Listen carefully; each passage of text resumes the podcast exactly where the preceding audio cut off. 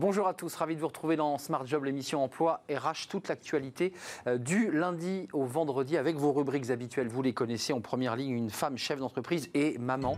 Euh, comment? Eh bien, ces Wonder Woman ont géré la crise Covid. Elle nous racontera son expérience dans quelques instants. Working Progress et les invités de Welcome to the Jungle. Certaines entreprises ont déjà fait le choix de la semaine des 4 jours. On a parlé des 35 heures. Elle passe donc à 32 heures. On fera le point avec l'une d'entre elles. Le cercle RH, notre débat, le télétravail, le gouvernement monte le ton euh, et, demande aux entreprises eh d'appliquer la règle des 5 jours. Le full remote en télétravail, ce n'est pas le cas aujourd'hui. Que se passe-t-il? Est-ce la faute des entreprises? Est-ce que les salariés ne sont pas prêts? On fera le point dans quelques instants avec mes invités pour ce débat. Il y aura le secrétaire d'État justement en charge de ce dossier.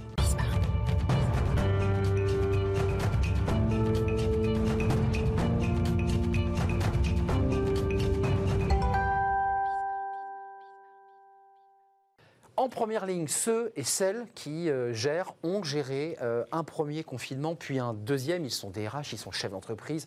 Ils ont monté leur entreprise. Chloé Fournier, bonjour. Bonjour. Merci d'être avec nous. Vous êtes, euh, faites partie de ceux bah, qui sont et qui ont été et qui sont en première ligne. Vous êtes la fondatrice et la, la CEO de Wellkeys, je l'ai bien dit, Oui, qui est un service de gestion et de conciergerie dédié aux locations courtes et moyennes durées. D'un mot, qu'est-ce que vous faites dans votre entreprise avant que vous nous racontiez votre histoire?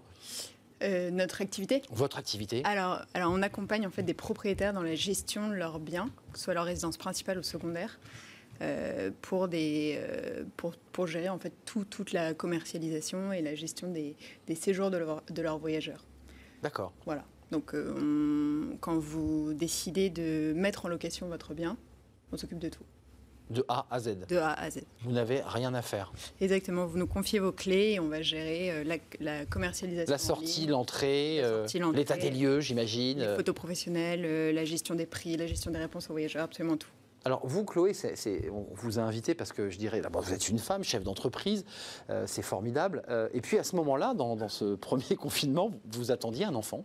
Oui, tout à fait. Donc il y, a- il y a plein de choses qui se passent à ce moment-là. Il y a euh, cette chape de plomb qui vous tombe dessus parce que c'est le confinement, tout le monde est à l'arrêt, tout s'arrête. je croyais l'enfant. que, Non, c'est Ah un oui. bonheur. Oui. Et en même temps, la gestion de cet enfant qui va arriver, comment vous avez géré? Alors, c'était mon deuxième enfant. Deuxième, vous avez une petite habitude Voilà, déjà. J'avais déjà une petite habitude et, et contrairement à ma première grossesse qui avait été un petit peu euh, mouvementée, etc., là, c'était bien cadré, bien, bien organisé.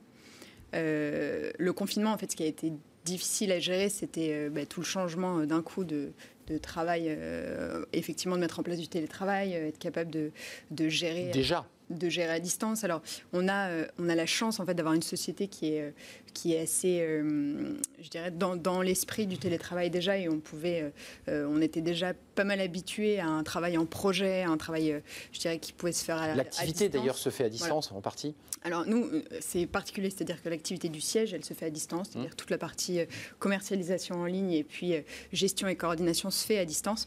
En revanche, on a des opérationnels terrain Ah pour, pour qui la- l'activité s'est complètement arrêtée.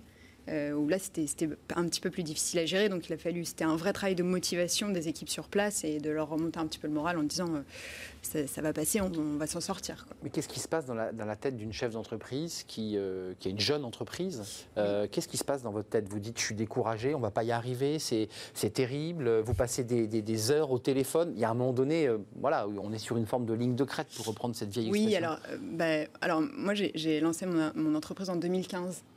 Donc, Jeune entreprise. jeune entreprise, mais ça fait déjà, ça- du coup, ça faisait cinq ans cette année, et je suis passée par des choses euh, plus difficiles que ça. Alors, enfin, je veux dire, c'était un, c'était un vrai coup dur euh, pour notre activité, parce qu'on est une activité qui est vraiment très liée au tourisme. Ah oui. Mais euh, je veux dire, on, j'étais pas découragée. Il y, a, il y a- il y a des solutions qui existent. Je veux dire, le gouvernement a été assez quand même réactif Oui. euh, Sur l'accompagnement. Ouais, sur plein plein de points. On a fait, on a fait euh, un PGE, on a pu mettre en place du, de l'activité partielle qui a allégé nos charges et préservé notre trésorerie. Enfin, il y a plein de choses qui ont été mises en place. Ce qui, en fait, quand on regarde le gros du, le gros du travail à faire, c'est, un côté un peu montagne, mais en fait, quand on le prend étape par étape, euh, on, on avance. Quoi.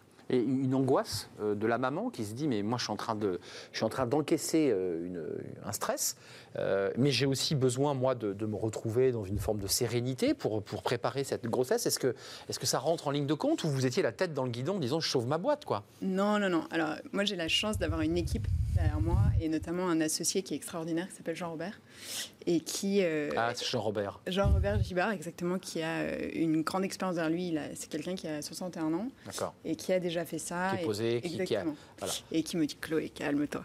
Et donc qui est là aussi pour me rassurer et puis pour m'accompagner dans, dans qui, était vraiment là euh, pour m'accompagner dans Mmh, toute cette très transition. Et c'était très très important. Comment on, ré- on réoriente une activité? Vous le disiez, conciergerie, on vous donne les clés de A à Z, c'est du tourisme, il y a des gens qui vont louer une maison. Euh, vous permettez aux propriétaires bien, de, de se décharger des, des- des- des contraintes qui sont Mhm. parfois un peu lourdes. Comment on réoriente sa boîte dans ces conditions? Alors, on, ben, on cherche, euh, on cherche des nouvelles offres. Euh, alors nous, on, on a mis en place euh, une offre qu'on appelle du télétravel. Euh, du télétravel, c'est c'est à la peu- mode, hein, c'est très à la mode en ce moment, le télé. Oui, mais parce que parce qu'en fait, c'est très lié à notre activité. C'est-à-dire que nous, on faisait beaucoup de courtes durées, donc des, du 2 nuitées jusqu'à 30 nuitées. Puis on s'est rendu compte qu'il y avait plein de gens qui cherchaient euh, Oui. à télétravailler ailleurs que Ouais, chez eux. On l'a vu là. Exactement. Et donc, on avait, euh, nous, nous, on a la chance d'avoir 30% de notre activité qui est à Paris, mais le reste ailleurs en France. Euh, Donc, on est présent dans 30 destinations à peu près. Et on a, plein de, on a eu plein de demandes, en fait, de séjours plus longs, donc qui dépassaient les. Six 30 mois, nuitées. trois mois, euh, Ouais, entre 1 et 9 mois à Ouais. peu près. Euh, on pose son gens- ordi, on s'installe. Exactement. Ouais. On pose son ordi, sa brosse à dents, et on est euh, avec une connexion Wi-Fi nickel euh, en télétravail. Euh, ce qui est intéressant dans le contexte dans lequel on est, et vous devez vous, vous- poser la même question, et c'est un peu comme l'élastique qu'on tire, il revient jamais à l'endroit où on l'a vraiment tiré au départ. Pour vous, c'est une source de développement Vous partez du principe que avec ce confinement, on est en train de changer d'esprit. Les, collaborateurs changent leur façon de regarder le travail. Oui, je pense que c'est un petit peu comme dans toute crise. hein. Euh, ça met fin à des choses, mais ça crée aussi de nouvelles opportunités. Euh, ça, c'est le cas. en- Enfin, moi, je considère qu'on ne va pas abandonner notre core business qui est la courte durée. Euh, simplement, ça va nous permettre de, bah, réorienter et puis de, développer cette nouvelle offre de, moyenne durée qui, euh, aujourd'hui, euh, concrètement, nous génère du chiffre. Hmm. Là, là aujourd'hui, euh, avant de nous, nous quitter, Chloé, alors votre enfant, votre deuxième enfant est né. Oui. Donc c'est un enfant du confinement, enfin de la- du post-confinement Oui, 1, c'est ça. Enfin, Il s'inscrit dans, un- dans une période particulière. Oui. Euh, L'activité, elle en est où là de votre activité? Vous avez perdu Vous avez euh, Oui, alors. re- re- repris des parts de marché? Alors, en fait, on a très bien, pendant, pendant tout le confinement, le premier confinement, ça s'est arrêté net pendant les mois d'avril-mai. Hmm. Moi, j'ai accouché le 26 mai. et, et en fait, ça a repris assez fort cet été. Mais vous avez dû reprendre très vite. Enfin, je... Je, vous dis, j'ai une bonne équipe. Donc, je me suis un peu. Voilà. Non, parce que c'est important de- posée. Euh, et euh, mon équipe, euh, que je remercie beaucoup, hein, enfin, qui est très engagée et qui a été formidable pendant tout le confinement. Enfin, J'imagine qu'en repos, vous aviez votre téléphone portable un peu connecté quand même. Vous n'allez Bah pas oui, dire le contraire. j'étais- là C'est pour ça. regarder ce qui se passait. Mais Voilà. je veux dire, opérationnellement parlant, euh, j'étais quand pas sur le- Voilà, le- j'étais, j'étais moins, moins présente. Euh, mais en tout cas, on, ouais, c'est, on a réussi. je- la question, Bah, c'est comment vous réorientez vos activités? Oui. Parce qu'il y a un vrai, une vraie réflexion à mener là. Tout à fait. Et du coup, ben, on a, donc ça a été assez dur le premier confinement. Et là, en fait, le deuxième confinement est un petit peu différent parce qu'on y est plus habitué. Les habitudes de télétravail ont vraiment été prises. euh, nous, Donc on- vous, re- vous arrivez à conquérir de nouvelles parts de marché là? Oui, Donc ça c'est important. On, est, euh, on a très bien fonctionné cet été. En septembre, octobre, c'était plus difficile. Là, nous, on est sur la montagne. Donc, on booste la montagne à fond et on a des, des réservations qui À sont- condition qu'on puisse partir. Oui, mais les, les- les stations vont ouvrir. Euh, autour du 5-10 décembre, elles vont. Elles vont ouvrir, mais enfin si on peut plus se déplacer, enfin c'est. Non mais c'est une Ouais, question que vous vous posez, c'est Oui, une question que sûr, forcément vous dites je jette la pièce quoi. Mm, mm. Soit on peut partir, soit on part pas. Oui, c'est vrai. C'est tout à fait. Bon, eh bien, écoutez, on, on attend le 10 décembre avec impatience pour ceux qui aiment la montagne, ce qui est, ce qui est, ce qui est mon cas. Euh, merci Chloé Fournier, euh, maman, euh, Oui. mais surtout chef d'entreprise et chef d'entreprise, pas surtout d'ailleurs, Oui. maman et chef d'entreprise à la tête de Wellkeys, ce service de conciergerie. Vous nous avez expliqué vos activités réorientées avec un moment comme ça, un petit peu de tension à travers ces, ces deux confinements. Merci Chloé d'être venue sur le Merci. plateau. La suite de nos programmes, c'est Working Progress. Vous connaissez notre rendez-vous. Ce sont les invités de Welcome to the Jungle. On les découvre tout de suite. Retrouvez Work in Progress au cœur de Smart Job en partenariat avec Welcome to the Jungle.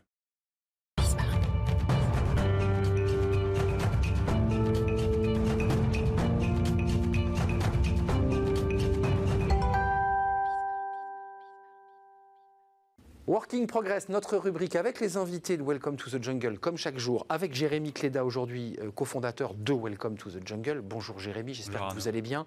Euh, cette semaine des 4 jours, c'est intéressant parce qu'on avait fait une émission sur les 35 heures, euh, puisqu'on fêtait les 20 ans des 35 heures avec tout ce débat de création d'emplois. Vous, d'ailleurs Welcome me semble-t-il, et d'autres entreprises ont fait le choix de la semaine des 4 jours, ce qui revient à faire la semaine des 32 heures, pour le dire simplement. Et euh, vous aviez envie d'en parler parce que ça vous, ça, vous implique très précisément. Et puis votre invité bah, s'y est mis aussi. Oui, exactement. Bah, c'est sûr que c'est un sujet qui nous est cher. Euh, on a euh, passé Welcome to the Jungle la semaine des, des 4 jours, donc des 32 heures, il y a un an et demi. donc ah oui, très très très précurseur. Bah, précurseur non d'ailleurs, et on va le voir par rapport à d'autres, parce qu'il y en a certains même qui l'ont fait il y a au moins 20-25 ans. mais on va, on va en parler ensemble. En tout cas, c'est un sujet intéressant, en particulier d'ailleurs en ce moment où le sujet de l'équilibre personnel des gens euh, est, clé. Il y a eu beaucoup de tests. Euh, C'était fait en Nouvelle-Zélande. Microsoft a fait ça au Japon. On voit que ça a des impacts extrêmement intéressants, des gains de productivité. Euh, donc, est-ce que le sujet, c'est peut-être travailler moins, mais travailler mieux plus efficace et plus en accord avec ce que les gens attendent aujourd'hui? C'est un peu la question. et on va en parler avec Olivier Salès. Bonjour Olivier. Bonjour. Euh, merci d'être avec nous. Vous êtes le, fondateur de Love Radius. Euh, donc, euh, en un mot, vous, vous concevez des, produits, des, portes-bébés. on parlait de maternité justement, c'est très bien. Vous avez peut-être une cliente sur le plateau. des écharpes de portage pour les parents. et vous, bah, ce sujet, vous le connaissez bien, puisque depuis 2016, vous avez mis en place la semaine de 4 jours. Est-ce que vous pouvez nous, nous expliquer pourquoi, à cette époque, vous avez décidé de faire ce choix qui est, qui est vu encore comme de manière très radicale par certains? Alors la genèse, c'est qu'en fait, c'était tombé durant un mois de mai où il y a eu beaucoup de ponts qui étaient soit avant ou soit après le week-end, le lundi et le vendredi typiquement, et à la fin de ces X, je sais pas, six semaines à peu près, où on passe ces moments chaque année de ponts, je me disais, oh là là, ça a dû être compliqué en fait. Euh, je fais un point avec tout le monde en disant c'était pas trop pénible là, ces semaines où euh, le travail, il y avait moins de disponibilité, et puis tout le monde a dit non, non, c'était parfait. Euh, bien entendu aussi, tout le monde a naturellement adapté son travail, est venu plus tôt à certains moments, est parti un peu plus tard, et du coup euh, avait naturellement euh, adapter ses horaires personnellement pour que ça puisse fonctionner en fait. Il faut dire que nous on a une façon de travailler où les gens sont extrêmement autonomes et en effet ils peuvent venir plutôt s'ils pensent que c'est ce qu'il faut faire et ils ont raison.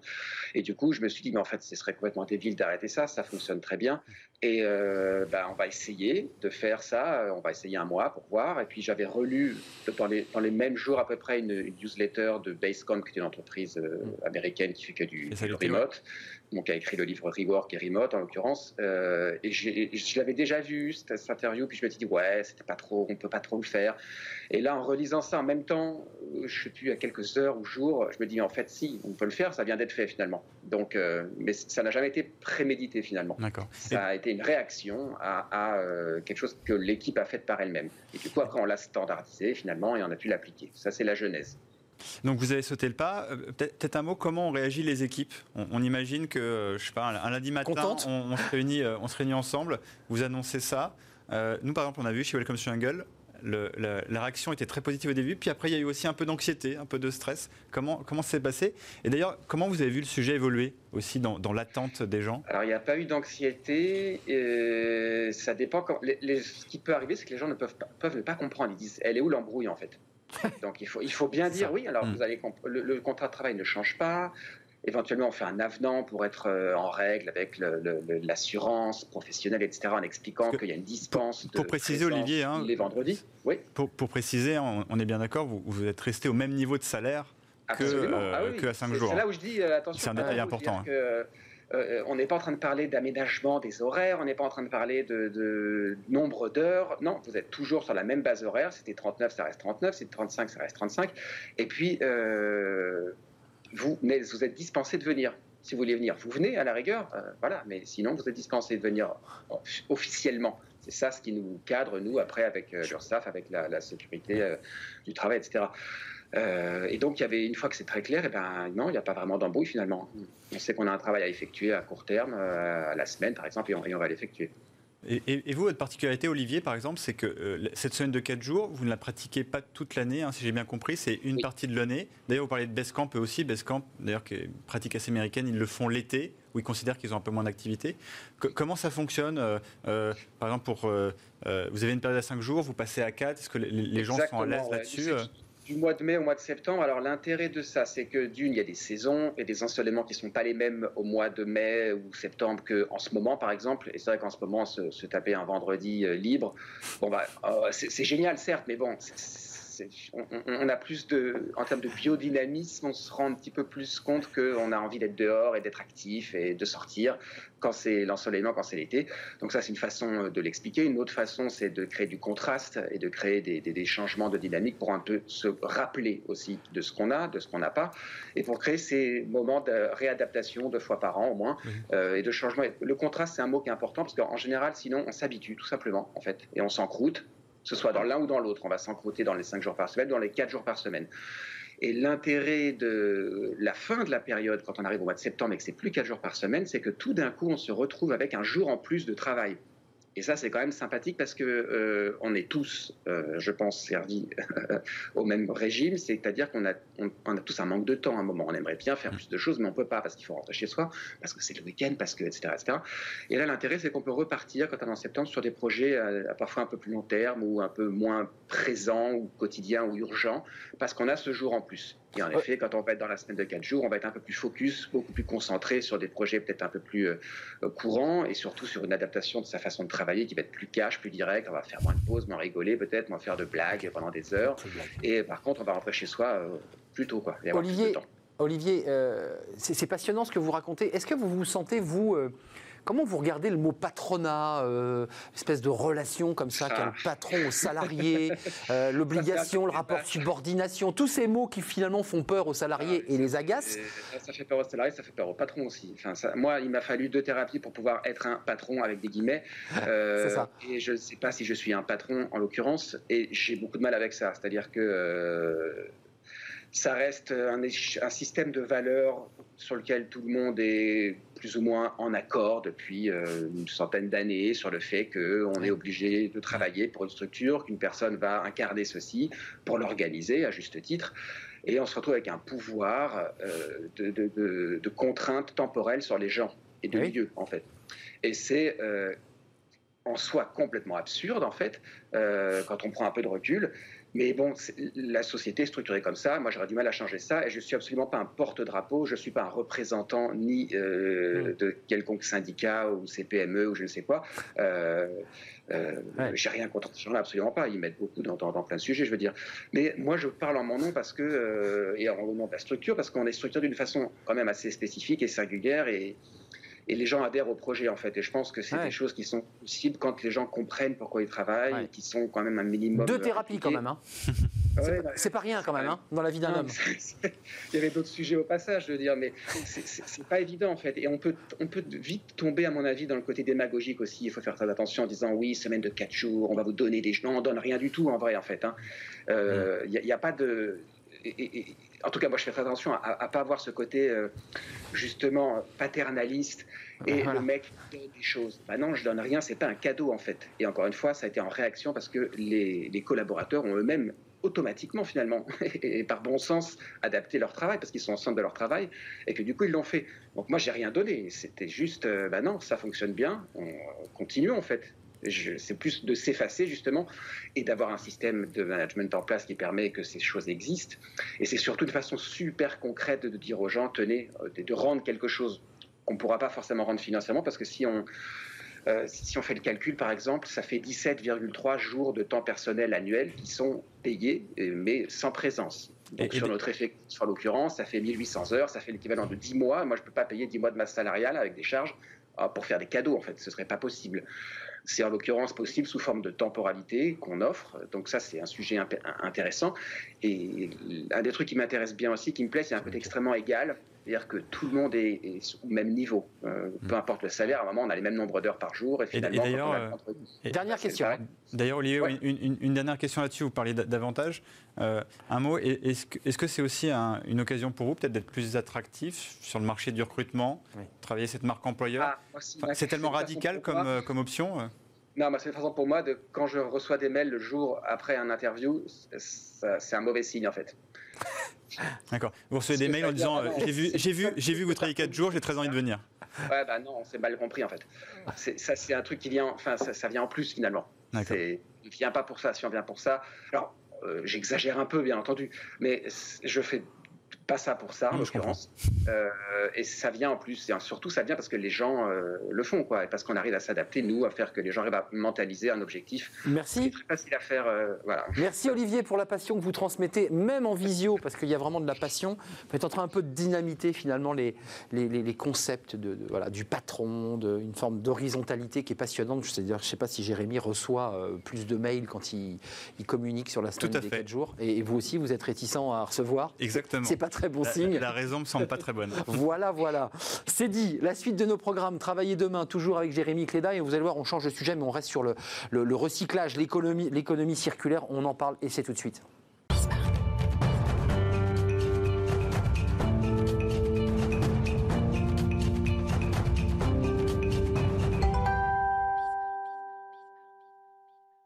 Travailler demain, toujours avec Jérémy Cléda et son invité. Euh, on reste, euh, Jérémy, c'est intéressant, c'est une entreprise qui fait de l'économie circulaire. On, l'avait reçu d'ailleurs il y a quelques, mois, en, juillet dernier, ici sur ce plateau. Et cette entreprise, bah, elle, vous en parliez tout à l'heure, c'est elle qui a démarré bien avant tout le monde, bien avant Welcome. Oui, bah, on parlait de la semaine de 4 jours. euh, Peut-être que parfois on se dit oui, il y a des sociétés récemment qui l'ont mis en place et qui sont précurseurs. Pas du tout. on va en parler avec, avec Susanna Mendes. Bonjour. Euh, vous êtes la, secrétaire, je vous cherchais. Euh, oui, c'est ça, mais vous apparaissez à plusieurs endroits. Euh, vous êtes la, secrétaire générale d'IPREMA, on, en parlait, hein. vous êtes spécialisée dans le recyclage des matériaux de construction. Et vous, cette semaine de 4 jours, ça fait pas un an ou deux ans que vous l'avez mis en place, ça fait, ça fait 22 ans. et c'est rare d'avoir autant de recul aussi pour analyser ce que certains considèrent comme un sujet très, très récent. Hein. Arnaud en parlait juste avant. Euh, vous, est-ce que vous pouvez nous rappeler pourquoi vous avez fait ce choix à l'époque et, euh, quels bénéfices euh, vous, vous voyez aujourd'hui? Alors, le choix a été fait d'abord pour des questions idéologiques. Le, le, sens de l'histoire va dans la réduction du temps de travail. Et à l'époque, il y avait une loi dite loi de Robien qui permettait aux entreprises dans le cadre d'un accord offensif, de réduire le temps de travail euh, des salariés et de, d'augmenter, enfin de, créer des emplois. Donc c'est dans cette euh, optique qu'IPREMA a, a, choisi euh, de mettre en place les 35 heures sur 4 jours. Et l'intérêt que l'entreprise y trouvait, c'est qu'en paradoxalement, en réduisant le temps de travail de ses salariés, elle permettait d'augmenter le temps de production de l'entreprise puisque les salariés sont passés de 39 heures à 35 heures sur 4 jours. On a créé 10% d'emplois et l'entreprise, elle, elle a continue à fonctionner sur 5 jours. Donc de 39 heures, elle est passée à 43 heures de production par semaine.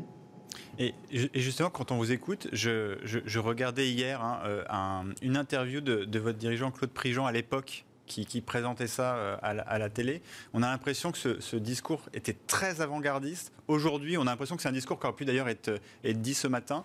Euh, euh, qu'est-ce qui a créé ce décalage Et les, bénéfices dont vous parliez semblent assez forts. Est-ce que selon vous, c'est une réponse aussi à ces, sujets sur l'emploi, ces sujets de productivité? Pour certains, ça paraît complètement bizarre de dire que travailler moins, ça permet d'être plus productif. Comment est-ce qu'on peut aussi faire évoluer ces mentalités?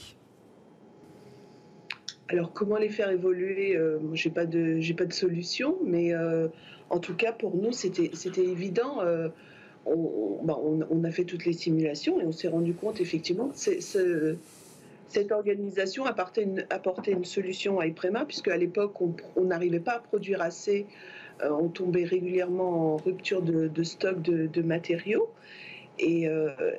Et, voilà, donc c'était, euh, une solution euh, bénéfique pour les salariés et bénéfique pour l'entreprise, euh, puisque ça nous a permis d'augmenter les temps de production. Et, on, voulait en profiter pour, pour vous poser la question. c'est une année extrêmement atypique, singulière pour, pour plein de raisons. vous avez pu aussi vivre la semaine de 4 jours dans ce contexte. Euh, euh, quels en ont été aussi les, impacts? On parle beaucoup d'équilibre vie pro, vie perso qui est, euh, proposé par ce dispositif. Est-ce que vos salariés vous, vous, ont dit, bah, tiens, avec le confinement, le reconfinement, le contexte extrêmement compliqué qu'on vit, est-ce que la semaine de 4 jours, ça nous permet peut-être de, de le vivre mieux que ceux qui travaillent 5 jours par semaine de manière plus classique? Alors, euh, on ne s'est pas focalisé sur, euh, sur le la période de confinement. Là, euh, ce qui est sûr, c'est que nous, on a continué notre organisation du temps de travail sur quatre jours. Et que, ce, que, ce, qui est, ce que je peux affirmer, en tout cas, c'est que nos salariés, ils sont très attachés. pour eux, il n'est même pas envisageable de, de changer. Oui, ils ne pourraient pas revenir en arrière, c'est sûr. Non, non. voilà, c'est une organisation qui est ancrée dans, dans, les habitudes de, tout à chacun. Et, euh, pour eux, travailler quatre jours, c'est devenu normal. Euh, Susanna, juste d'un mot, parce que vous avez commencé l'interview avec Jérémy sur le mot idéologie. Je, me permets de le reprendre pour terminer l'interview. Vous faites, vous de l'économie circulaire. Euh, est-ce que le côté avant-gardiste aussi de l'économie circulaire, il est, quand on fait de l'écologie pour sauver la Terre, il faut aussi avoir une forme d'écologie pour faire du bien aux humains. Est-ce qu'il y a de ça dans votre idéologie? Absolument. Nous, on s'inscrit complètement euh, dans le. dans l'idéologie de développement durable, hein. c'est dans l'ADN de l'entreprise. Effectivement, on, fait du recyclage, donc on transforme des matériaux de déconstruction en nouvelles matières, en granulats pour être réutilisés euh, en, sous la route. Euh, c'est une activité qui fait vivre l'entreprise depuis plus de 30 ans et effectivement, on est tout aussi attaché au bien-être de nos salariés. Merci, merci euh, Susanna Mendes, secrétaire générale d'IPREMA, précurseur parmi les précurseurs il y a 22 ans. Alors précisons qu'on parlait de la semaine des 32 heures. Vous étiez, vous, sur la base de 35 heures sur 4 jours. C'est important de le préciser parce que tout à l'heure, on parlait de la semaine des 32 heures. Euh, et donc il y a quelques petites nuances. Merci à Jérémy Cléda de m'avoir accompagné dans cette séquence Working Progress. On se retrouve bientôt, j'en suis sûr. Euh, on fait une courte pause, Jérémy, puis on s'intéresse, alors devinez à quoi?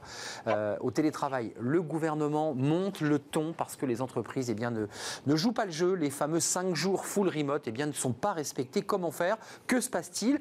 Est-ce la faute des entreprises? Y a-t-il des réticences chez les salariés? On en parle dans quelques instants avec justement le ministre en charge de ces questions et des experts de, de ce dossier. Restez avec nous.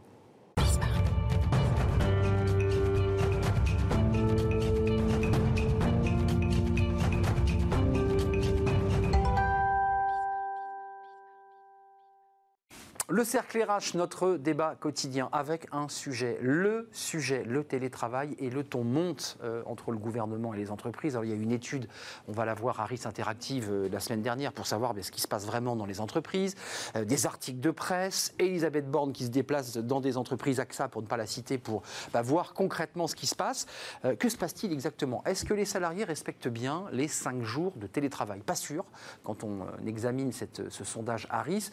Est-ce la faute des entreprises? Qui ne jouent pas le jeu, qui traînent des pieds, ou est-ce qu'il y a des salariés aussi bah, qui sont très heureux de revenir dans leur entreprise parce que c'est important pour eux, parce que ça crée du lien social, euh, bah, parce que l'entreprise, c'est un peu leur lieu de vie et qu'ils ont besoin de l'entreprise. C'est compliqué parce que ce soir, Jean Castex va parler euh, et on va serrer la vis hein, sur les déplacements. Les Français ne doivent plus se déplacer. Et je suis sûr, d'après mes informations, qu'il va euh, parler de cette question du télétravail. Avec nous, peut-être nous éclairera-t-il dans quelques instants, Laurent Pietraszewski. Merci d'être avec nous et d'avoir re-répondu à notre invitation. Vous êtes venu il y a quelques semaines euh, parler de ce sujet. Secrétaire d'État auprès de la ministre du Travail, Elisabeth Borne, en charge de l'emploi, de l'insertion et des retraites. Alors c'est un sujet qui est un peu mis sur le côté. On va parler évidemment du, télétravail euh, avec cette étude ARIS interactive qui a été commandée justement par le ministère du Travail. Audrey Richard est à, est à ma gauche, présidente de l'Association nationale des, DRH. Merci d'être avec nous. Bonjour. Euh, Association nationale des DRH, c'est 5000 membres à peu près. Vous êtes en train de faire les calculs. Si mon doigt me dit que c'est presque plus de 10 millions de salariés concernés. Donc, euh, vous C'est ça. Et ce qui, est, ce qui est important aussi de, souligner, c'est que euh, nos membres font partie de petites, moyennes et, grosses entreprises réparties sur tout le territoire national. C'est important. Quand on a des, informations, euh, on a des informations du terrain et sur l'ensemble du territoire. Je précise que vous êtes vous-même DRH, hein, parce que tous ceux qui sont membres de, votre association sont des DRH. Vous êtes opérationnels sur le terrain. Juliette Funès, merci d'être avec nous. On est ravis de vous accueillir. Philosophe, conférencière. Votre dernier livre, alors vous, vous vous projetez déjà dans l'après-Covid, vous dites on vit une crise incroyable, il faut déjà penser le monde de demain. C'est, Non, non vous moi je ne me suis pas mouillée. Je me suis dit non, pour l'instant on ne va pas se projeter. Ah, pas. Pensons le présent, ça me suffit déjà, j'ai déjà beaucoup de mal à penser le présent. Bon, ça commence très mal. pas m'aventurer. Je, cite votre livre quand même, ce qui changerait tout sans rien changer, édition de l'Observatoire. Alors en 2019, il y a eu la vie de bureau, parce qu'on ne le sait pas, on ne le dit pas assez, vous avez été chasseuse de tête. Oui, j'ai commencé à travailler en entreprise, c'est pour ça qu'après j'ai voulu appliquer la philosophie au monde de l'entreprise, puisque j'y avais vécu une une dizaine d'années en tant que salarié et que j'avais vu des choses formidables et puis des absurdités comme partout. Et puis le livre avec Nicolas Bouzou, où là vous mm. parliez un peu de l'absurdité du monde du travail, parce que ça fera écho d'ailleurs au débat qu'on va avoir. Laurent Pétarjeski, il y a eu cette étude Harris Interactive, il y a eu des reportages à la télévision de salariés, caméra cachée, euh, qui ne voulaient pas se dévoiler, qui disaient Moi, mon employeur m'a clairement dit Je refuse euh, que tu sois en télétravail, j'exige que tu reviennes. Il y a eu Total, d'une manière plus fine, euh, qui, dans la tour Total, quartier un peu désert d'ailleurs, la Défense, a dit Mais non, pour, pour, des raisons de lien social, il faut revenir Bon, c'était évidemment pas que pour des raisons de lien social. Est-ce que vous tapez du poing sur la table Parce qu'en termes d'obligation, vous avez peu de pouvoir? Vous ne pouvez pas obliger les entreprises. Hors noir redisons les choses tranquillement. Euh, vous évoquez le, sondage Harris euh, qui, est sorti euh, il y a quelques heures. Hum. Il nous permet de, de voir quoi? Que la grande majorité des entreprises a entendu le message du gouvernement et que nous avons euh, aujourd'hui une situation du télétravail qui progresse dans notre pays.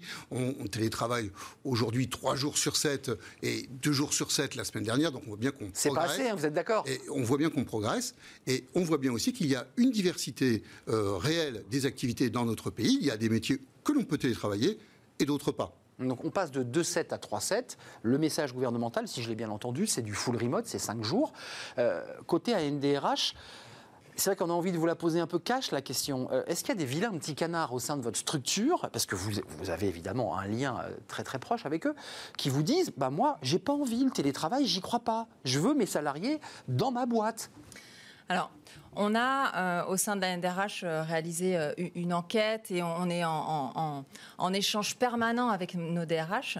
Globalement, et c'est ce que vous soulignez, hein, globalement, la majorité des entreprises, la majorité des DRH, parce que ce qu'il faut savoir, c'est que c'est bien de la responsabilité du DRH que d'assurer la santé et sécurité sur le lieu de travail. Mhm. Donc la majorité des DRH ont appliqué les dispositifs.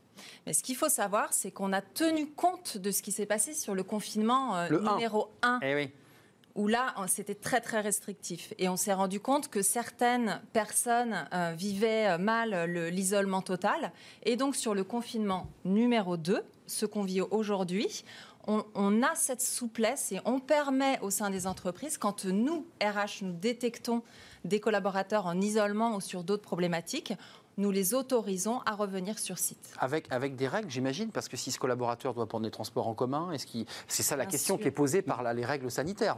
C'est intéressant ce que, d'entendre aussi euh, Audrey Richard, parce qu'elle nous remontre euh, la, vie du terrain, ce qu'elle, hum. entend. D'abord, elle rappelle une chose, c'est que euh, c'est une responsabilité d'employeur d'assurer la sécurité et la santé des salariés. Et très souvent, les RH sont ceux qui portent la délégation de pouvoir, hein, on va le dire en la matière. Et qui le disent à leur patron. Ils, savent bien, ils savent bien ce que c'est que euh, d'engager la responsabilité de l'employeur parce qu'ils engagent la leur.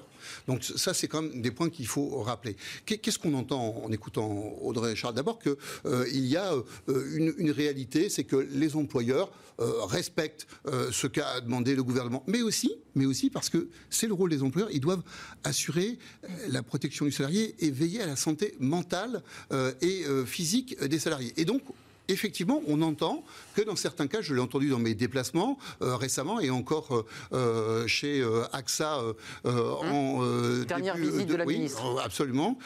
Enfin, de, ma part. et de la vôtre Oui, de ma part. Mais parce qu'Elisabeth Borne bah, avait, avait d'autres choses, autre chose à faire. Été sur d'autres entreprises. Moi, j'étais chez AXA. On voit bien qu'effectivement, il y a une attention hein, particulière à porter effectivement à la situation de chacun, parce que on peut avoir des situations où effectivement on se sent isolé, on se sent un petit peu de côté lorsqu'on est euh, chez soi tout seul dans des conditions qui ne sont pas. Donc, donc là, vous autorisez à le faire revenir. donc on entend, on entend qu'il peut y avoir des situations exceptionnelles où certains euh, DRH ont pris des décisions individuellement pour assurer la protection de la santé mentale des uns et des autres. Mais vous savez, assurer la protection de la santé mentale, c'est aussi tout simplement appeler euh, ses collègues, ses collaborateurs, hmm. créer les conditions euh, de l'échange. Il y a des outils digitaux, vous savez, le téléphone, on, le ça fonctionne très bien. Hein. Les apéros digitaux, les rencontres, et un certain nombre. obligé de faire que des apéros. Hein. Moi, je suis pas. Non, non, non, mais, euh, j'évoquais les apéros. juste, Juliette Funès, vous qui observez de très près la, vie de l'entreprise, qui voyez son évolution à travers. comment vous regardez ce débat sur le télétravail? C'est très Cette tension. en tout cas, d'observer qu'il y a eu une inversion de valeur totale. C'est-à-dire que le premier confinement, confinement 1, les salariés étaient dans un engouement fort pour le télétravail qui se généralisait, qui se massifiait, c'était une libération, et le patronat qui était quand même assez réfractaire mmh. encore, parce que perte de contrôle, pour mille raisons bien légitimes. Et confinement 2, c'est des salariés qui ont plutôt envie de revenir parce qu'ils voient évidemment les inconvénients du travail à la maison, etc. Et les patrons et les dirigeants qui poussent à rester euh, en télétravail. Donc s'il y a totalement une inversion, c'est comme un balancier, si vous voulez, qui passe d'un extrême à l'autre. Et ça s'explique évidemment par euh, plusieurs raisons. Euh, une question un peu plus politique, parce que quand on s'y intéresse, le patron de la CGT, ce matin, sur une chaîne concurrente, s'accroche toujours à son accord, son ANI, national interprofessionnel. Il dit il n'y a pas de cadre, il faut le créer. Le dernier date de 2005. Moi, j'ai lu quand même que les, les syndicats patronaux et salariaux pour des raisons diverses d'ailleurs et différentes, étaient un peu des alliés euh, dans ce dossier et finalement ne jouaient pas le jeu sur les questions du télétravail. Est-ce que vous le confirmez Vous qui les rencontrez régulièrement Oui, c'est vrai, je les rencontre régulièrement et, d'ailleurs c'est important aussi de maintenir euh, ce dialogue social euh, avec les confédérations. sur le sujet du télétravail, distinguons deux choses. Julia De Funès a, a un peu initié ce débat. Il y a sur le fond une réalité exceptionnelle. La situation sanitaire de notre pays est inquiétante.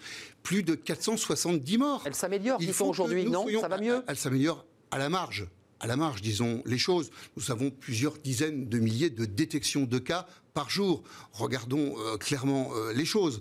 Eh bien, le télétravail est un pilier de la lutte contre cette pandémie. Et ça, c'est un élément qu'il faut avoir clairement en tête. Donc j'ai bien conscience, je l'ai dit euh, sur euh, un, hebdo euh, cette semaine, il faut bien, j'ai bien conscience que se retrouver seul, peut-être sur une chaise, vous voyez, les chaises que nous utilisons ici, peut-être sont pas non plus très, confortables. Et moi, j'entends bien quand on est Mais sur qu'est-ce que vous avez contre nos chaises? Un tabouret sur un, bout de table, c'est sans doute pas aussi pratique pour travailler.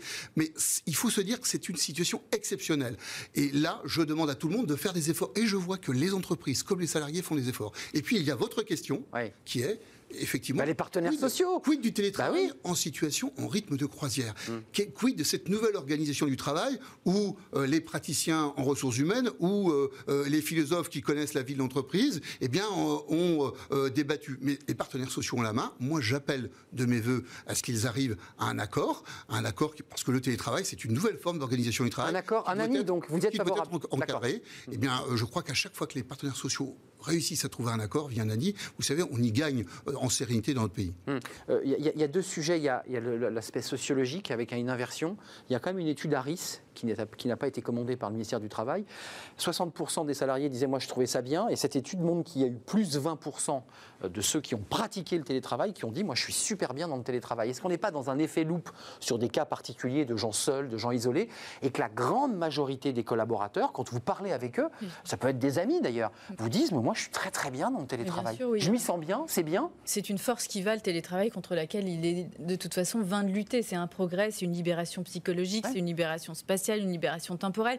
Donc pour moi, il y a énormément de bienfaits au télétravail. Il y a des inconvénients, certes, mais en tout cas, c'est quelque chose qui se généralise et que la majorité des salariés plébiscitent, euh, c'est vrai. Ce serait une erreur de juger de l'essence du télétravail à partir de la circonstance du confinement. Eh Là, le eh problème, c'est qu'on juge le télétravail et on... C'est le dégradé, comme on l'appelle. C'est un télétravail un peu particulier. Voilà, c'est parce que euh, là, les gens n'ont pas aucun... Enfin, on ne voit pas ses amis, on ne voit pas sa famille, on ne peut pas euh, se balader. Donc mm. évidemment que l'entreprise devient le seul lieu de, socialisation, etc. Dans lequel, finalement, se réfugie pour trouver. Pas le télétravail, encore une fois. Il y a beaucoup d'amalgame avec le télétravail. Le télétravail à terme, c'est pas toujours le télétravail chez soi. Mais oui. Et le télétravail euh, en général, c'est pas le télétravail en temps de confinement. Audrey Richard. Oui, et c'est pour ça aussi qu'il faut l'encadrer.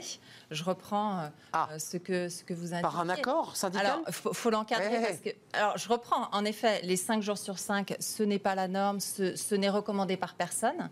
Et le fait de l'encadrer, vous savez, nous, à la NDRH, on, on tout ce terrain et tous ces DRH nous ont euh, exprimé le fait que pendant ce confinement numéro un, le dialogue social a été juste extraordinaire parce que tout le monde s'est adapté du côté des, organisations syndicales, des IRP, du côté euh, de la direction, pour justement discuter et construire sur la base d'accords. Donc des accords ont été signés sur ces sujets-là.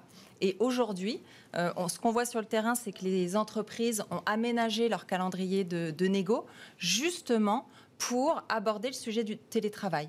Et les accords, ils se signent au niveau local. Hmm. Parce que Au niveau des entreprises. Parce que c'est exactement ça. C'est au sein de l'entreprise qu'on on- qu'on connaît le contexte, les enjeux, les contraintes. On sait Hmm. qui peut Au plus télétravailler près de la réalité. et qui ne peut pas télétravailler. Intéressant, hein, et- le, le Et retour ce du qui, est, terrain. ce qui est important, c'est, et en tant que DRH, ce qui est important, c'est de garder ce collectif. Et c'est en effet le terrain et l'entreprise dans son cœur qui, qui peut avoir Et réponses. ça me semble important, oui, de localiser, d'adapter au plus près, d'individualiser en fait Ça. les problématiques Ouais. du télétravail, parce que l'essence du télétravail, c'est la- c'est l'agilité, c'est la souplesse, c'est l'hybridation. Si on commence à le rigidifier dans un Eh oui, accord, mais c'est tout le débat que je pose, hein. Évidemment, ça va, ça va, mais ça ne veut pas dire qu'il ne faut pas légiférer. Ça manque de voilà, souplesse. évidemment, mais il faut- dans la législation, il faut adapter cette souplesse. C'est pas Mais vous antagoniste. pas répondu tout à C'est l'heure. pas antagoniste, on n'oppose pas non. ce qui pourrait être un, accord euh, national interprofessionnel et la réalité euh, du terrain des entreprises. Euh, vous savez, quand on utilise le, le terme dialogue social de, proximité, mais c'est quoi? C'est les CSE, hein, c'est les commissions santé et sécurité au travail, c'est tout ce qui vit dans les entreprises où il y a les représentants des salariés, les représentants de l'employeur, et franchement, ça marche très très bien. Ce qu'on a vu au mois de mars, avril, ce qui a été dit tout à l'heure par Audrey Richard, c'est que si on a réussi à, passer cette première période de confinement, en tirer des enseignements, faire des retours d'expérience, c'est parce qu'on a discuté dans les entreprises et qu'on a trouvé des solutions opérationnelles. Il ne s'agit pas de renégocier ce qui est de la prérogative de l'employeur. Bien je- sûr, on sait que Je l'employeur. vois a la prudence que vous avez, parce que le, le problème du cadre rigide, c'est qu'effectivement, ça va rigidifier. Oui, Euh, et souplesse. Et on entend Mais- l'inverse du côté des DRH qui disent mais laissez aux entreprises la, Oui, possibilité, l'intelligence d'action. ce qui est logique. qui Mais on sait faire les deux aujourd'hui. On a bien, euh, on a bien des dispositions qui sont dans le cadre du travail, euh, du, du cadre du travail, et puis on a aussi des accords euh, d'entreprise. Donc on voit bien euh, la réalité. Euh, elle fonctionne euh, sur ses deux pieds. Alors le full remote, c'est intéressant parce que vous dites c'est un bouleversement. Euh, En en parlant avec des chefs d'entreprise, euh, pas plus tard que tout à l'heure, euh, ils nous disaient, mais nous, le full remote, bah, au final, on n'a plus besoin vraiment de locaux, parce qu'on peut avoir des collaborateurs qui travaillent de Corse, qui peuvent travailler même de l'étranger, il suffit d'avoir une très bonne connexion Internet et on continue à travailler. Est-ce que c'est au- au-delà de ces questions syndicales, de négociation, de débat euh, dans l'entreprise, est-ce que c'est pas un peu une révolution du travail qui est en train de Ah s'enclencher si, c'est une révolution du Fondamentale. qui était déjà là, mais Déjà en fait, là, la bien sûr. Covid n'a fait qu'amplifier, le télétravail n'a fait qu'amplifier ça. Mais sur le sens de l'entreprise, ça change complètement puisque ouais. le travail devient déconnecté de l'entreprise. Le sens Du lieu travail, physique, du ouais. lieu physique, le Ouais. travail n'est plus un lieu et devient un moment, un temps dans la dans la journée. Donc vous imaginez toute la, on pourrait approfondir. J'ai cru que tout s'effondrait. Non, non, c'est rien. Euh, le sens de l'entreprise change, le sens du travail bien sûr aussi, puisque le télétravail domestique, le travail en travail, ça, ça, ça met le travail au milieu du foyer, c'est-à-dire Ah oui. que la vie n'est plus simplement ce qui reste. Vie privée, vie professionnelle, tout s'imbrique Tout s'imbrique, donc le travail devient un moyen au service de la vie, ce qui lui redonne tout son sens. Ben oui. Euh, bref, donc sur tous ces aspects-là, C'est pour ça que les syndicats salariaux et patronaux sont un peu réticents, parce que cette vieille structure de l'entreprise, avec ses murs, avec ses règles, disparaît, enfin, se- se dilue doucement. Oui, se dilue doucement, mais c'est pas du tout négatif. Quand on dit qu'il n'y a plus d'espace collectif, que les gens vont être atomisés, à mon avis, c'est faux. Là, en période de confinement, bien sûr. Ouais. Mais les espaces de coworking, les entreprises, les hôtels, les chaînes d'hôtellerie qui se transforment en bureaux, il y a des innovations fantastiques qui sont en train de pallier aux inconvénients du télétravail qu'on rencontre dans cette période de confinement. C'est- la fin du travail tel qu'on le connaissait au XXe siècle, puisqu'on est rentré dans le XXIe siècle, on est encore de- de- des jeunes euh, habitants du XXIe. Euh, ce travail du XXe est en train de disparaître au profit. Alors, souvent, la critique du, du MEDEF, c'est dire, mais attendez, ça marche que dans le, des boîtes du tertiaire, avec des jeunes qui viennent à vélo, c'est la, nouvelle génération Google. Pas forcément, pas forcément. Ce qu'on a vu, c'est qu'il y a eu une, une avancée, une modernisation, et les entreprises ont gagné, euh, ce qu'on a pu voir, hein, euh, environ deux ans sur euh, leurs euh, évolutions techno et leur, et leur raisonnement. Je, je vous rejoins, en fait, ça a accéléré tout ça. Vous-même, DRH, vous êtes forcément Oui. en train de réfléchir. Et donc, on, on doit repenser l'organisation du travail, le lieu de travail. Donc, c'est ce qu'on est en train de faire. Euh, à la NDRH, ce qu'on constate, c'est que euh, pas mal d'entreprises travaillent sur des projets de fermeture de sites. Donc, c'est vrai qu'on se saisit aussi de cela pour Ah oui. penser les choses autrement. moins de salariés Mais- dans les locaux. Ce n'est pas euh, forcément négatif, c'est une autre façon de travailler. Juste un point quand même, je pense qu'il faut vraiment avoir en tête des entreprises avec des populations qui ne peuvent pas télétravailler. Il faut avoir vraiment ces, ces, ces deux, euh, ces deux Qui facettes. ne peuvent en pas. fait, je- qui ne peuvent pas Parce que par obligation qui professionnelle. ont, des at- qui ont des ateliers de production, par exemple. Emploi posté de- dans des usines, ce qui est, qui est- logique. Simplement, moi, j'étais euh, il y a quelques jours euh, dans, chez un horticulteur. On se doute bien qu'il c'est pas télétravaillable. Bon, c'est la réalité On est d'accord. euh, de, de beaucoup de Français et beaucoup de Françaises. Donc, et- et il faut qu'on prenne en compte ces dimensions-là. Je crois que, euh, en fait, on, on voit bien que dans- dans ce qui a été évoqué, on distingue très clairement l'effort exceptionnel que nous faisons dans une situation sanitaire exceptionnelle. Oui, il faut nous confiner, il faut nous protéger les uns les autres, limiter les interactions On est à sociales. 3,7, hein, Psachassier. c'est la 3,7 réalité. seulement. Eh bien, Ouais, on n'est pas arrivé à et 5, La hein. réalité aussi, c'est qu'il y a des activités non télétravaillables euh, et que euh, certaines, certaines euh, peuvent justifier d'être présents en entreprise et d'autres pas. Là où on a encore des marges de progrès, vous l'avez souligné tout à l'heure Arnaud Ardouin, c'est qu'il y a effectivement des entreprises où il faut qu'on puisse poser, et c'était bien l'objet des propos d'Elisabeth Borne et de moi-même et des sorties que nous avons faites et nous continuerons à faire, Ouais. bien rappeler que tout ce qui est télétravaillable doit être télétravaillable. Il n'y a pas d'exception en la matière. Qu'on soit clair, c'est l'inspection du travail qui a fait de la pédagogie, c'est ce que vous disiez en visitant AXA, mais elle va changer de ton, euh, l'inspection, elle va aller dans les bureaux concrètement, elle en a les moyens, parce qu'on dit souvent qu'il y a peu de moyens pour l'inspection du travail, elle a les moyens de pousser les portes des entreprises? Mais vous savez, moi je crois beaucoup au contre-pouvoir interne. Quand on a parlé ensemble ici euh, du rôle des comités euh, sociaux et économiques, c'est bien parce que c'est un contre-pouvoir interne et c'est un lieu d'échange. Et vous savez, je, le défends, un lieu d'échange apaisé. Mais je ne suis pas naïf. Je, je sais bien qu'il y a des entreprises où ce n'est pas toujours comme ça. Eh bien oui, il y a des organismes de contrôle et euh, on a avec Elisabeth Borne passé des instructions euh, très claires euh, à la directe. Mais encore une fois, je le redis, le sondage euh, Harris le montre. Ce sont aujourd'hui euh, les entreprises Une qui journée de portent- plus. qui portent les choses et qui le font bien, Si- très majoritairement. Si je peux me permettre, il y a eu un petit changement de ton quand même, parce que vous aviez été très très dur, Elisabeth Borne en particulier, mais vous aussi, en disant attention, les entreprises ne jouent pas le jeu. Il y a eu des reportages, je l'évoquais au début de cette émission. Là, j'ai l'impression que vous êtes en train d'adoucir le ton. C'est parce que les chiffres sont meilleurs? C'est parce que. Qu'est-ce qui se passe? Oui, les entreprises se sont mis en, en route, euh, en mouvement.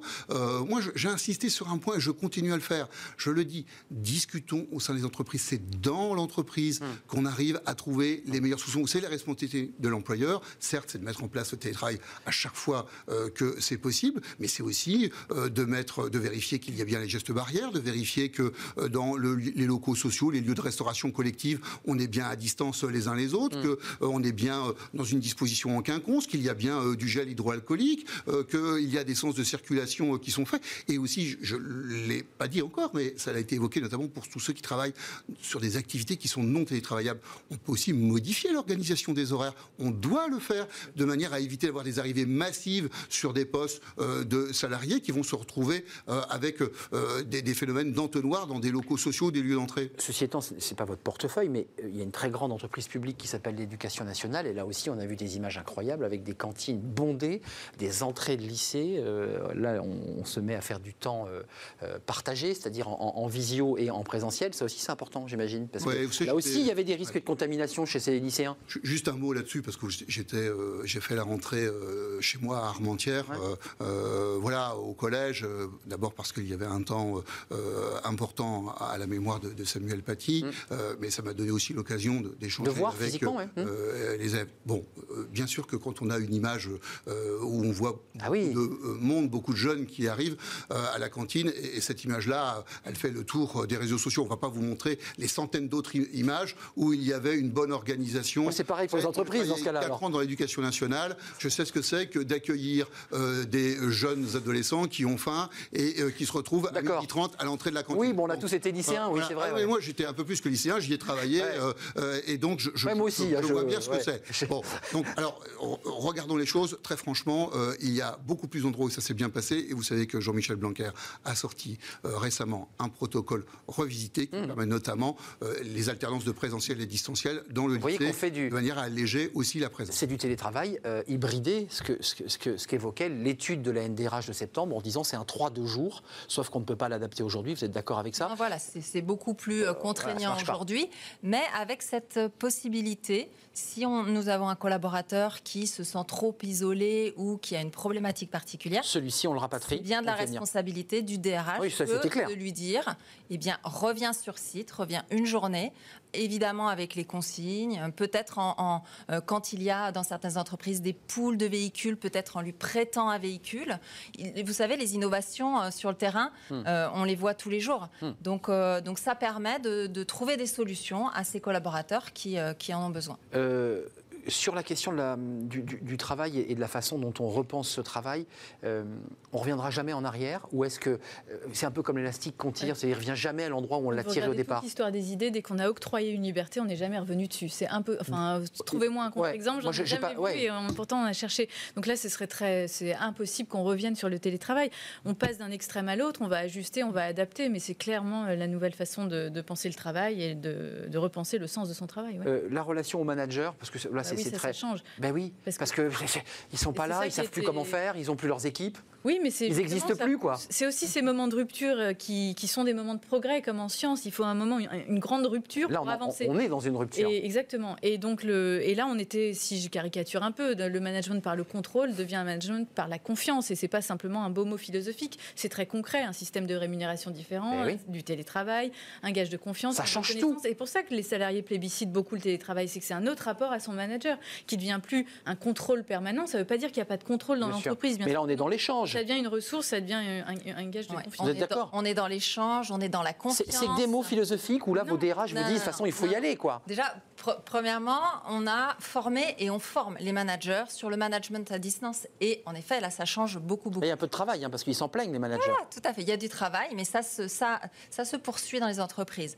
Et après, le- la, la base de ce nouveau management, il est sur la confiance, sur je vais t'aider si tu as un problème et je vais du coup mettre la main, la main dans ton activité pour t'aider. Euh, confiance, collaboratif, euh, c'est toutes ces, toutes ces, ces dimensions qui, qui sont importantes aujourd'hui. Juste pour faire écho à ce que disait Laurent Pietraszewski, je trouve que le ton s'adoucit un peu. Le gouvernement est parti très très fort, a tapé très fort. Euh, je ne veux pas répéter ce que j'ai dit. Puis là, dans votre discours, on sent quand même qu'il y a l'idée qu'il faut retravailler, avancer, ça va mieux. Ça vous a un peu agacé ce ton un peu père fouettard sur l'entreprise en disant attendez, l'entreprise fait pas son boulot, nous on va aller chez vous. Ça vous a pas. euh, Je vois Laurent Pietraszewski qui me regarde, mais ça vous a agacé ou pas, les DRH, en disant Ouais, attendez, ouais. on sait ce qu'on a à faire Ouais. Nous, nous, ça, ça nous a euh, en effet un peu euh, alors perturbé. euh, J'ai dit agacé. Ouais, agacé, agacé dans la mesure où euh, les DRH, comme je le disais en, en introduction, hein, c'est de leur responsabilité que Eh oui, juridiquement. cette santé, sécurité. Donc, et, et- et quand on- tout le monde est revenu après le premier confinement, quand tout le monde questionnait en disant mais est-ce que les entreprises sont prêtes Bien sûr qu'elles étaient prêtes euh, avant l'heure, euh, parce qu'elles ont ce, ce souci de, de- de sécurité pour leurs collaborateurs. Enfin, Donc, prête oui. plus ou moins d'ailleurs. Pardon plus ou moins prêtes, puisque quand on voit les chiffres, elles ne sont pas totalement prêtes au full remote. sur les adaptations euh, sanitaires. Donc oui, ça nous a un peu agacé. Maintenant, ce qu'on a cherché à dire, puisqu'on a ces, ces- ces remontées via la NDRH, c'est que dans la grande majorité, les entreprises respectaient. Après, je vous rejoins. On a des bulles de secteurs qui peuvent surfer un peu sur la vague ou des zones géographiques euh, en France qui, en effet, ne respectaient euh, peut-être pas les 5 jours sur 5. Mais ça s'expliquait. Euh, quand on a une, une- un collaborateur qui indique à son employeur qu'il vient dans son entreprise, qui est une petite entreprise, Une PME, TPE, c'est voilà, une petite entreprise qui vient en voiture, qui va rentrer chez lui déjeuner et que dans les bureaux il y a quasiment personne. Voilà, on peut aussi, on peut aussi adapter et certaines structures ont adapté. Mais vraiment, je le répète, en grande majorité, on est, euh, les entreprises ont joué le jeu. Euh, Laurent Pietraszewski, vous qui observez aussi de l'intérieur ce monde du travail, vous aussi, vous, vous voyez cette mutation et ce caractère irrémédiable à ce changement? Oui, je- euh, D'une manière, et, et malgré les freins des syndicats patronaux, salariaux, qui d'une manière ou d'une autre essaient de garder la main, pour le dire un petit peu cash. Oui, je- je- en fait, ça me donne l'occasion de redire, un- euh, revenir sur un point. Euh, on voit bien qu'il y a euh, la nécessité de se projeter dans une, une nouvelle organisation du travail lorsque nous serons sortis de cette crise sanitaire. Mais que durant cette crise sanitaire, le message du gouvernement, il ne peut être qu'un message de protection totale vis-à-vis des salariés. Donc jouer Il le n'y a jeu. pas- Il n'y a, pas de, il n'y a pas de place pour un compromis. Il n'y a pas de compromis avec la sécurité et la santé des salariés. C'est pour cela que nous sommes extrêmement clairs sur ce que nous attendons à la fois des employeurs, mais aussi des salariés dans cette période de crise sanitaire. C'est-à-dire d'être à chaque fois que la tâche le permet en télétravail. Après, ce que vous avez évoqué, c'est la transformation. La transformation Le monde de notre demain. rapport, euh, effectivement, euh, au travail. Et pour un point, par un point qui est relativement euh, évident, c'est celui du lieu où on exerce cette activité. Eh oui. Et Julia de Funès tout à l'heure nous a, parlé un petit peu de ce qu'on pourrait dire les, les tiers-lieux. On peut se retrouver savez, à Lille. J'allais dire à Lille chez moi, mais, mais c'est vrai ailleurs. Hein, je- je- Oh, c'est chez vous, oui, enfin, c'est votre- Voilà, voilà. Mais eh bien, il y y a- oui, il y a pas mal d'endroits où on fait, euh, pardon pour le terme, du coworking. Il y en a même à Bois-Grenier, juste dans, dans- dans ma campagne. Ouais, des petits espaces, alors, ruraux, Eh bien, euh, on peut se retrouver. C'est pas possible aujourd'hui puisque le but c'est de se protéger, de limiter les interactions sociales. Mais dans une construction, dans une construction raisonnée, apaisée et encadrée euh, du télétravail demain, tout cela doit avoir de la place. Euh, ça ça va être passionnant pour la philosophe que vous êtes, qui s'intéresse à l'entreprise, d'observer ces, ces transformations. J'imagine que Ah c'est oui, l'objet d'un prochain livre. C'est une mine. Ah bah c'est une mine d'or, bah, tout est mine d'or pour la philosophie. Et quand on dit ce sont des mots philosophiques, sous-entendu, c'est des choses... Ouais. Ah, c'est euh, abscon, quoi. tout. Ouais. La philosophie est très concrète, elle pense le réel. Enfin, pour moi, c'est la vision que j'ai de la philosophie. Donc là, au compte, c'est un terrain de, de jeu, en tout cas de réflexion euh, fantastique sur tous les enjeux, parce que ça dépasse, le télétravail dépasse le cadre de l'entreprise. C'est vraiment un impact sur la vie euh, globale de l'individu. Mais tout à l'heure, on avait un- une entreprise euh, qui fait des, des, des- des- des portants de bébés, euh, donc qui allège la souffrance des mamans pour porter leurs enfants. Et il est passé à la semaine des 4 jours. Et il me disait, je lui disais, mais vous vous sentez patron Et il m'a dit, j'ai mis deux thérapies. J'ai deux thérapies avant d'accepter le fait d'être patron. Est-ce que ça remet pas aussi en question cette espèce de hiérarchie très Ah, pyramidale? ça- Le patron, les managers, on décide. Est-ce qu'on n'est pas en train de passer à l'horizontalité avec Alors ce moi, ça me- télétravail? Ça, ça me désole parce que je suis pas du tout pour la transversalité. Ah, on a honte d'être patron, on a honte de l'autorité, on a honte d'être un chef. En France, il y a eu une crise de l'autorité. Il faut un chef, années quoi. Ouais. 68. Bien sûr qu'il faut Bah, de bien sûr. l'autorité, bien sûr qu'il faut un chef, sinon on mène des équipes part. Ça ne veut pas dire être autoritariste, rigide, euh, vertical à tout prix. Mais l'entreprise totalement libérée, à très grande échelle, ça marche pas. J'osais pas le citer, hein, vous euh, avez vu. L'éducation nationale en entreprise libérée, ça va être bien déjà. Euh, donc, euh, non, non, c'est pas Un peu d'ordre. On est passé du tout vertical, de, de- du management très euh, liberticide presque, Mhm. à l'entreprise parfois trop flat, trop transversale, trop libérée. Je pense que le, le juste milieu est Mhm. bon. Une entreprise libératrice qui laisse de l'autonomie aux collaborateurs, qui va justement individualiser les choses. mais- Bienveillante, on entend beaucoup Ah, ce mot. ça, c'est vous aimez pas aussi qui me Non, mais je fais exprès. Oui, je jette des mots ah pour. bah oui, mais là, vous m'énerver. Parce que la bienveillance, c'est le buzzword. Euh, il y a deux ans, c'était bienveillance. La bienveillance, c'est un mot magnifique. Sauf que trop souvent, on la confond avec la complaisance et que sous prétexte d'être un manager bienveillant, on n'ose rien dire à ses collaborateurs. Et là, on n'est plus un chef, justement. Être un chef, c'est avoir le courage de dire, le courage de faire. Euh, vous le saviez mieux que moi. Et la bienveillance, bien sûr, mais la bienveillance, elle suppose la confrontation. C'est pas le conflit, la confrontation. Si on se confronte, on n'est pas d'accord. C'est vrai. C'est pas une humiliation. Et on crée un espace de réflexion voilà, au milieu. C'est ça la vraie bienveillance. Si vous faites preuve de bienveillance envers moi là, vous allez me dire bah, je suis pas d'accord avec votre argument, c'est de la bienveillance parce que un vous m'aurez écouté jusqu'au bout, deux vous Hum. Je suis m'aurez plutôt fait d'accord. là, là, je suis faillot dans ce cas-là. Vous m'aurez fait progresser aussi et on progresse ensemble vers une idée plus juste. Vous, vous télétravaillez? Comment ça se passe? Vous, vous êtes bienveillant comme DRH Audrey Richard? Je suis bien. Bienveillante? Je suis bienveillante, mais moi non plus, j'aime pas ce, mot-là. ouais. Je pense qu'il faut miser sur la confiance. Aujourd'hui, euh, l'autonomie, Le la respect et la confiance. Bien sûr. Euh, on télétravaille dans un Bien ministère sûr, bien sûr qu'on télétravaille. Et d'abord parce qu'on montre l'exemple. Bah oui. Euh, et, et en même temps, on est euh, aux commandes, hein, parce que le gouvernement est en responsabilité. Il doit pouvoir réagir et agir vite.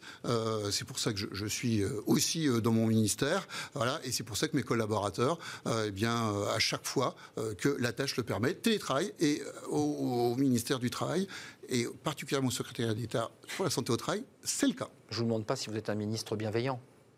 Moi, j'ai Ça pas vous peur de- agace, le mot moi, je- ah, moi, je- je- ça, les mots ça- me font. La nounou Les, les mots ne me font pas peur. Moi, je pense qu'on peut euh, euh, montrer beaucoup d'intérêt euh, avec ceux, pour ceux avec qui on travaille et euh, leur montrer beaucoup d'intérêt. C'est effectivement les écouter, mais aussi leur faire un retour sur ce qu'on attend d'eux et, et tout ce qui va bien et puis tout ce qui peut aller mieux. Mais ça, c'est la vraie vie. J'ai envie de dire, on, on peut tous vivre ça aussi dans nos vies familiales, personnelles, amicales. Peut-être c'est c'est juste une façon normale de vivre. C'est une éthique, une éthique de vie. Voilà. Ça, ça, Bien sûr. ça, ça- ça- ça vous va Ouais, ah bah Non. Parce que je vous ai énervé là, à non, la fin de cette interview. ça me va très bien, mais c'est ce- cette mode langagière qui est parfois un peu facile. Euh, ce, qui ne changerait, ce qui changerait tout sans rien changer. Mm. Édition, édition de l'Observatoire. Je n'avais pas cité votre éditeur. Ça, c'est votre dernier livre. Puis tous les autres sont passionnants, notamment celui avec Aux Nicolas Bouzou. Aux mêmes éditions. Vous êtes fidèle euh, à l'Observatoire. Merci Laurent Pietraszewski, euh, en charge de ces questions, secrétaire d'État en charge de l'insertion et de la santé au travail. Le message est passé en tout cas sur ce plateau. Et merci à Audrey Richard, la présidente de la NDRH, l'Association nationale des DRH. Allez voir sur leur site, il y a une étude passionnante que vous aviez présentée ici sur ce plateau en septembre dernier sur la productivité. On ne l'a pas évoqué, mais on produit bien euh, en télétravail aussi. Merci de nous suivre. Euh, on se retrouve eh bien, euh, demain pour de nouvelles aventures à la rencontre de nouveaux invités. D'ici là, portez-vous bien et télétravaillez. Vous avez compris le message du ministre, je pourrais dire le contraire. Bonne journée et restez fidèles à nos programmes. Bye bye.